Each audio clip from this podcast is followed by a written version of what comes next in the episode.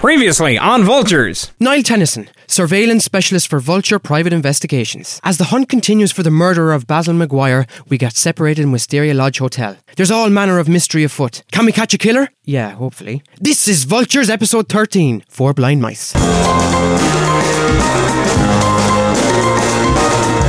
Since I separated from my fellow detectives, I knew I needed to get the best disguise I could. And what better disguise in a hotel than that of a hotel porter? Oh, yeah. No one ever suspects the hotel porter. It was after 8 pm. The bar was very quiet. Where was everybody? Deirdre Dupin's voice came out over the intercom? Uh, Tannoy. Thank you, detectives, for bearing with us in this difficult time. Once we snare the killer amongst you, you'll be free to go. And let's bang this silly little notion about this being a competition between detectives on the head. Now, all of you relax and don't even think about trying to escape. Mwah. Some of the Wisteria Lodge staff sat playing Jenga in the corner, availing of the lax smoking attitude during this lockdown. I took their glasses, and not once did they realise I wasn't one of their own. There was one solitary barman. He was old, frail, and used his walking stick to mix cocktails. Outside the bar window, I could see the Garda cars at the entrance and wait for the killer to be flushed out. Yes, this was a lock in. A lock in of death!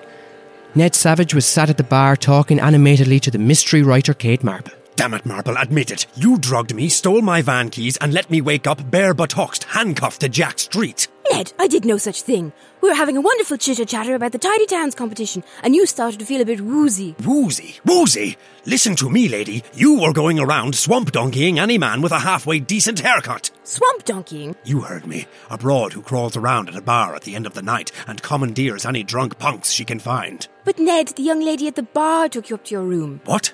Yes, that blonde wigged barmaid. But she didn't put me in my room. She put me in the stiff's room. Wait! Yeah, the young one stole your van keys. Tennyson! Shh, I'm disguised. As a hotel porter, the greatest disguise of all. I am in awe of your disguise, you beautiful man.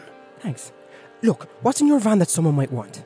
Waste disposal gear, pellet gun, four man tent, oh, and a stunning array of black bin liners.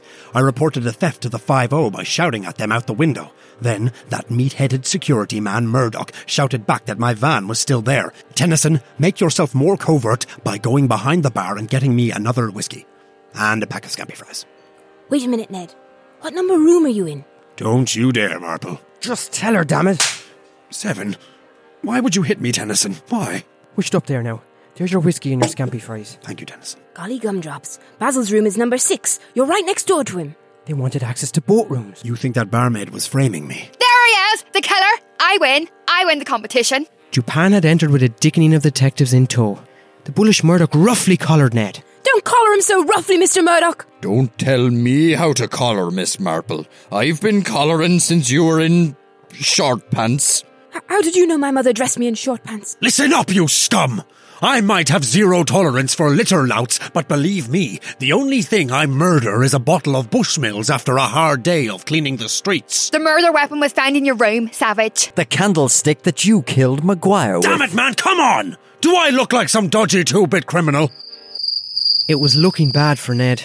Take him down to the cellar for questioning. No one leaves his hotel until we get this story straight. And with that, they carted Ned off. Marple followed after protesting.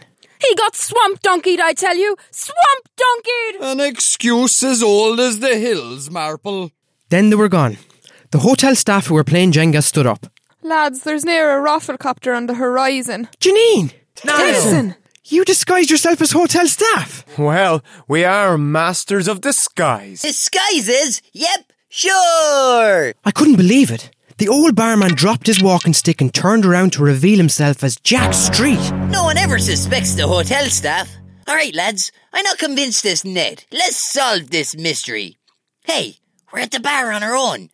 Who's for a few jelly shots? I warned you, Jack. Saz, lad, we don't trust you. Not no more. Oh, but I said I'm sorry for stealing your invites. Do you know what solves mysteries, Jack? Trust. And also evidence. Ah, lads, you're breaking me little snitching heart. And with that, we left Jack Street's sad little face behind. I felt sorry for him, but he needed to learn a lesson in trust. My mind was racing. Did Ned really kill Basil Maguire? Who else is behind all of this? There are many questions to be answered and limited airtime. To be continued in the next episode of Vultures. This programme is funded by the Broadcasting Authority of Ireland with the television licence fee.